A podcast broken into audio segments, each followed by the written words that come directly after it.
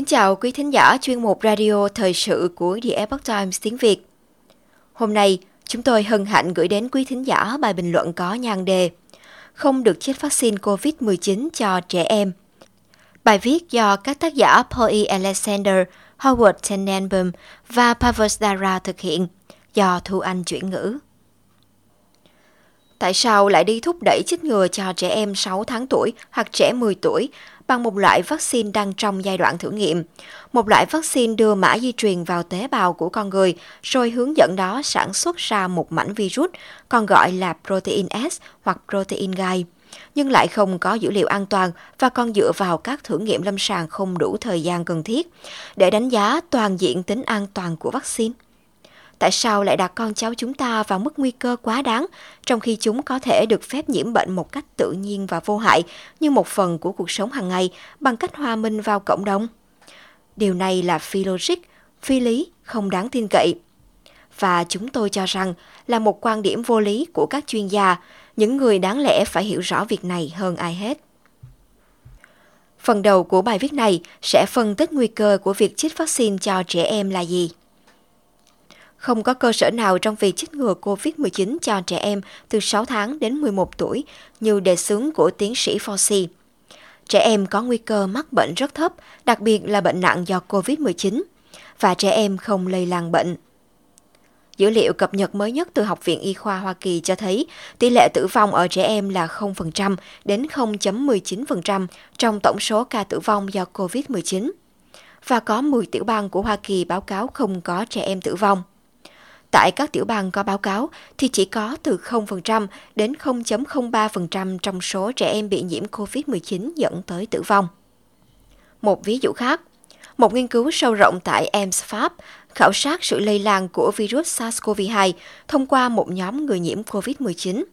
Họ đã theo dõi một trẻ em bị nhiễm bệnh đã từng đến ba trường học khác nhau và tiếp xúc với những đứa trẻ khác, giáo viên và nhiều người lớn khác nhau. Họ báo cáo không có trường hợp lây truyền thứ cấp nào mặc dù có tiếp xúc gần. Những dữ liệu này đã được cung cấp cho CDC và các chuyên gia y tế khác trong hơn một năm qua. Hồi tháng 1 năm nay, các nhà nghiên cứu Thụy Điển đã công bố một bài báo trên tạp chí y học New England về tình hình COVID-19 ở trẻ em từ 1 đến 16 tuổi và giáo viên của chúng ở Thụy Điển. Theo báo cáo này, trong số gần 2 triệu trẻ em đang đi học ở Thụy Điển, mặc dù không có quy định đeo khẩu trang, không có trường hợp nào tử vong do COVID-19, và chỉ có một vài trường hợp lây truyền và số trường hợp nhập viện là rất ít. Không chỉ thiếu bằng chứng ủng hộ cho quan điểm trẻ em lây lan virus theo bất kỳ cách nào và do đó cần phải chích ngừa, mà còn có bằng chứng trực tiếp cho thấy rằng chúng đơn giản là không lây lan loại virus này. Điều này đã được chứng minh ở các khu vực trường học cũng như trong các bài báo đã xuất bản khác. Thông thường, trẻ em nếu bị nhiễm virus sẽ không có triệu chứng. Cần lưu ý rằng các trường hợp không có triệu chứng không phải là nguyên nhân gây ra đại dịch. Về điểm này, rõ ràng trẻ em không phải là tác nhân chính lây truyền SARS-CoV-2, không giống như cách chúng là tác nhân lây truyền bệnh cúm theo mùa. Trong các trường hợp hiếm hoi khi một đứa trẻ bị nhiễm SARS-CoV-2, rất hiếm khi đứa trẻ này bị bệnh nặng hoặc tử vong. Và nhắc lại rằng giáo viên không có nguy cơ nhiễm bệnh từ trẻ em và ngược lại. Tài liệu nghiên cứu y khoa trên cho rằng hiện nay khoa học đã xác định rằng đối với trẻ em nguy cơ rất thấp hoặc cực kỳ hiếm, gần như là bằng không. Tiếp theo, bài viết sẽ đề cập đến nguy cơ và lợi ích của việc chích ngừa. Không nên áp dụng chính sách cho trẻ em rập khuôn như với người lớn mà không cân nhắc kỹ lưỡng những lợi ích và rủi ro. Đối với gần như tất cả người dưới 20 tuổi, nguy cơ nhiễm COVID-19 là cực kỳ thấp. Còn đối với trẻ em thì nguy cơ tử vong về cơ bản là gần bằng không, mức gần bằng không nhất mà chúng ta có thể đạt được. Sự thật là, người ta hoàn toàn không biết được nguy cơ tiềm ẩn về các tác dụng phụ nghiêm trọng và chưa biết từ các loại vaccine mới toanh và ít được thử nghiệm. Bởi một loại vaccine được ra mắt công chúng nhanh như thế này là điều chưa từng có. Nhưng điều đó không có nghĩa là quý vị không nên chích ngừa. Chúng tôi chắc chắn không phải là những người phản đối vaccine, và đương nhiên trẻ em nên chích vaccine sởi, quai bị và rubella cùng những vaccine khác vì những vaccine này đã có tác động đáng kể đến tỷ lệ mắc bệnh và tử vong trong nhiều thập kỷ đối với những nhóm người có nguy cơ tử vong hoặc mắc bệnh nghiêm trọng cao do COVID-19, bao gồm những người lớn tuổi từ trung niên trở lên hoặc những người bị các bệnh hô hấp kinh niên, tim mạch hoặc có vấn đề về miễn dịch nghiêm trọng, thì việc sử dụng vaccine mới và hầu như chưa được thử nghiệm đó lại không chỉ hợp lý, mà có lẽ đó còn có thể là giải pháp thận trọng và có trách nhiệm nhất có thể thực hiện. Gần đây, hãng dược phẩm Moderna Inc. đã thông báo rằng họ đang bắt đầu nghiên cứu vaccine mRNA trên trẻ em từ 6 tháng đến 11 tuổi tại Hoa Kỳ và Canada, nhằm mở rộng chiến dịch chích ngừa rộng rãi ngoài phạm vi người lớn. Giám đốc điều hành hãng Moderna, Stephen Bonson, đã tuyên bố rằng nghiên cứu y khoa này sẽ giúp chúng tôi đánh giá khả năng an toàn và khả năng sinh miễn dịch của sản phẩm vaccine COVID-19 của chúng tôi. Trong bộ phận dân số trẻ tuổi quan trọng này, dựa trên các tài liệu nghiên cứu mà chúng ta vừa thảo luận ở đây. Tuyên bố của ông này rõ ràng là sai lầm hiển nhiên. Đáng báo động hơn, chúng tôi biết rằng công ty Moderna đã bắt đầu sử dụng loại vaccine này. Đây thực sự là một câu hỏi về việc quản trị rủi ro và các bậc phụ huynh phải nghiêm túc suy xét rằng đối với trẻ em thì COVID-19 là một bệnh ít nguy hiểm hơn nhiều so với bệnh cúm. Các bậc phụ huynh phải dũng cảm và sẵn sàng đánh giá điều này chỉ từ góc độ so sánh lợi ích so với nguy cơ và tự hỏi rằng nếu con chúng tôi có rất ít rủi ro, nguy cơ tử vong hoặc di chứng nặng gần như là bằng không, và do vậy vaccine chẳng đem lại lợi ích gì nhưng lại có thể gây ra những tác hại tiềm ẩn cũng như những tác hại chưa được biết đến, theo như báo cáo ở những người lớn đã chết vaccine. Vậy tại sao tôi lại cho con tôi sử dụng một loại vaccine như vậy? Chúng tôi cũng viết bài này ra như một lời kêu gọi hãy thận trọng.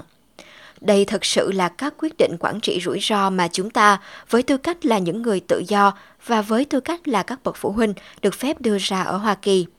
Ngoài ra, hãy nhớ rằng trẻ nhỏ không thể đưa ra ý kiến đồng ý sau khi đã được cung cấp thông tin đầy đủ. Đây là một vấn đề đạo đức quan trọng.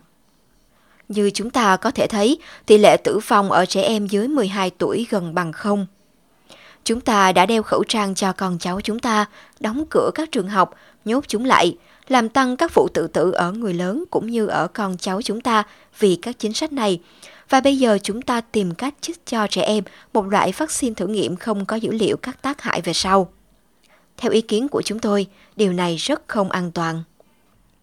Giờ đây, các bậc phụ huynh phải bước ra và yêu cầu các quan chức y tế và các nhà phát triển vaccine và bất kỳ tổ chức nào hưởng lợi từ việc phát triển các loại vaccine này phải đưa ra lý do cho việc chích ngừa cho con cháu của chúng ta.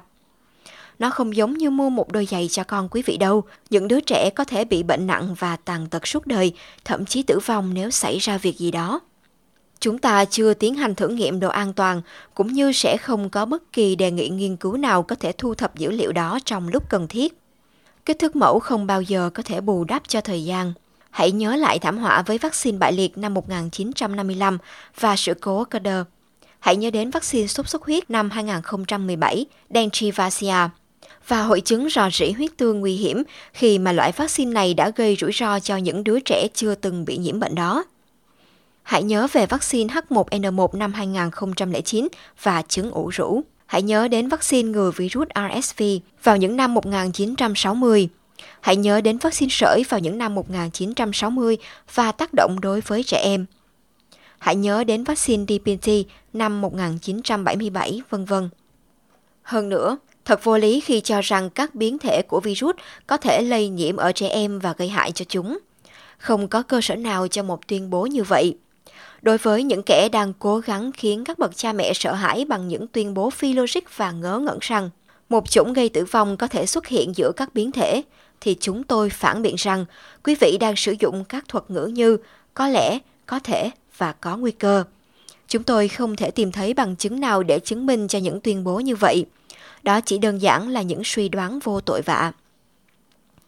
Đáng báo động là đang có bằng chứng chất chồng cho thấy bản thân protein gai có thể là nguyên nhân gây bệnh và nguyên nhân tử vong. Và chúng tôi lo ngại về điểm này vì chúng ta đang chích protein gai hoặc mRNA vào cơ thể để mã hóa nó. Tiến sĩ Patrick Wayland, một bác sĩ y khoa của UCLA, cũng chia sẻ mối lo ngại sâu sắc với chúng tôi và viết rằng Tôi lo ngại về khả năng các loại vaccine mới nhằm tạo ra khả năng miễn dịch đối với protein gai của virus SARS-CoV-2, bao gồm cả vaccine mRNA của Moderna và Pfizer, có khả năng gây tổn thương vi mạch của não, tim, gan và thận, theo cách hiện chưa được đánh giá trong các thử nghiệm an toàn của loại thuốc này. Tiến sĩ Whelan tuyên bố trong bức thư gửi Cục Quản lý Thực phẩm và Dược phẩm Hoa Kỳ vào tháng 12 năm 2020. Trước khi bất kỳ loại vaccine nào trong số này được chấp thuận sử dụng rộng rãi ở người, rất cần phải đánh giá tác động của vaccine trên tim của những đối tượng được chích ngừa. Các bệnh nhân được chích ngừa cũng có thể được sinh thiết da phần xa vùng cơ delta để kiểm tra tổn thương mô. Điều quan trọng là phải nhanh chóng ngăn chặn sự lây lan của virus bằng cách gây miễn dịch cộng đồng. Sẽ tồi tệ hơn nếu hàng trăm triệu người phải chịu tổn thương não bộ hoặc vi mạch tại tim lâu dài do thất bại trong việc đánh giá tác động lâu dài và không mong muốn của các loại vaccine dựa trên công nghệ protein gai trong một thời gian quá ngắn. Trẻ em nên sống bình thường và nếu tiếp xúc với SARS-CoV-2, chúng ta có thể yên tâm rằng đa số trường hợp chúng sẽ không xuất hiện triệu chứng hoặc chỉ có triệu chứng nhẹ và đồng thời còn phát triển khả năng miễn dịch tự nhiên, một khả năng miễn dịch chắc chắn cao hơn so với cách mà vaccine có thể đem lại. Cách tiếp cận này cũng sẽ đẩy nhanh sự phát triển khả năng miễn dịch cộng đồng rất cần thiết, đã được đề cập rất nhiều trước đây. Hãy cho trẻ em tiếp xúc với nhau mỗi ngày, tiếp xúc vô hại và tự nhiên – Điều đó không chỉ giúp thúc đẩy khả năng miễn dịch thích ứng mà còn cung cấp cho trẻ em một lớp bảo vệ vững chắc hơn chống lại bất kỳ biến thể đột biến nào của virus. Nó cũng sẽ cho phép hệ thống miễn dịch của con cháu chúng ta hoạt động tích cực và tự điều chỉnh mỗi ngày, đối lập với cái cách mà chúng ta khiến chúng yếu ớt do các đợt phong tỏa và đóng cửa trường học kéo dài cả năm. Chúng tôi yêu cầu Trung tâm Kiểm soát và Phòng ngừa Dịch bệnh CDC và các phát ngôn viên của các cơ quan chính phủ khác cung cấp thông tin rõ ràng về nguy cơ xã hội đang gia tăng này. Chúng tôi yêu cầu dừng thử nghiệm vaccine ở trẻ em càng sớm càng tốt. Điều này không chỉ dựa trên những rủi ro giả định liên quan đến chích ngừa hàng loạt, mà đặc biệt hơn là vì, và như chúng tôi đã nói, trẻ em đơn giản không cần vaccine COVID-19. Hơn nữa, chúng tôi yêu cầu các cơ quan chính phủ làm sáng tỏ mối quan hệ giữa lợi ích và rủi ro của những loại vaccine như vậy đối với trẻ em, trước khi tiếp tục cấp giấy phép sử dụng khẩn cấp các loại vaccine cho bộ phận dân số này. Tóm lại, chúng tôi vẫn nghi ngờ về tính an toàn của các vaccine hiện đang được sử dụng nói chung, vì FDA đã cấp giấy phép sử dụng khẩn cấp và không áp dụng quy trình phê chuẩn đơn xin cấp phép sinh học đầy đủ theo quy định cần thiết. Điều này tiếp tục khiến chúng tôi rất lo ngại vì sự an toàn của các thành phần vaccine vẫn chưa được đánh giá đầy đủ. Và về cơ bản là tất cả những người đang chết vaccine COVID-19 hiện đang trong thử nghiệm lâm sàng giai đoạn 3 ở quy mô lớn. Kết luận về hiệu quả và độ an toàn của vaccine sẽ được biết sau từ 2 đến 3 năm và có thể lâu hơn đối với các tác dụng phụ lâu dài hơn khi được phát hiện vào một thời điểm sau đó cho trẻ em tiếp cận với một loại thuốc sử dụng khẩn cấp chưa được thử nghiệm đã ám chỉ rằng trẻ em nếu không có thuốc sẽ gặp rủi ro nghiêm trọng. Không có dữ liệu nào cho thấy một nguy cơ tiềm ẩn như vậy và bất kỳ chuyên gia y tế nào suy luận như vậy đều là lừa dối. Đã đến lúc các cơ quan chính phủ và các chuyên gia y tế của họ ngừng tung hỏa mù và hãy thành thực với công chúng, đặc biệt là khi nó liên quan đến con cháu của chúng ta. Nếu có cơ sở đáng tin cậy, nếu có bằng chứng thì hãy đem bằng chứng đó ra và để chúng tôi xem xét. Nhưng từ giờ tới lúc đó, làm ơn, chúng tôi yêu cầu quý vị hãy để con cháu chúng ta được yên. Sơ lược về các tác giả Tiến sĩ Paul Elias Alexander được đào tạo chuyên sâu về y học dựa trên bằng chứng và dịch tễ học lâm sàng, cũng như là một nhà nghiên cứu về phương pháp. Ông tốt nghiệp Đại học Oxford ở Anh Quốc, Đại học Toronto Midmaster ở Hamilton, Ontario và một số khóa đào tạo về dịch tễ học về khủng bố sinh học tại Johns Hopkins dưới sự hướng dẫn của tiến sĩ Donald Henderson, người đã diệt trừ bệnh đậu mùa. Tiến sĩ Howard Tenenbaum là giám đốc nha khoa tại Mount Sinai, đồng thời là trưởng bộ phận nghiên cứu nha khoa của bệnh viện này. Bác sĩ Parvez Dara, bác sĩ chuyên khoa ung thư ở Toms River, New Jersey. Ông đã nhận bằng y khoa của Đại học Y khoa King Edward và đã có hơn 20 năm hành nghề. Quan điểm trình bày trong bài viết này là của tác giả và không nhất thiết phản ánh quan điểm của The Epoch Times. Quý khán thính giả thân mến, chuyên mục radio thời sự của Epoch Times tiếng Việt đến đây là hết. Để đọc các bài viết khác của chúng tôi, quý vị có thể truy cập vào trang web e itv.com. Cảm ơn quý vị đã lắng nghe, quan tâm và đăng ký kênh. Chào tạm biệt và hẹn gặp lại quý vị trong chương trình lần sau. Chúc mọi điều bình an và tốt lành đến quý vị và người thân.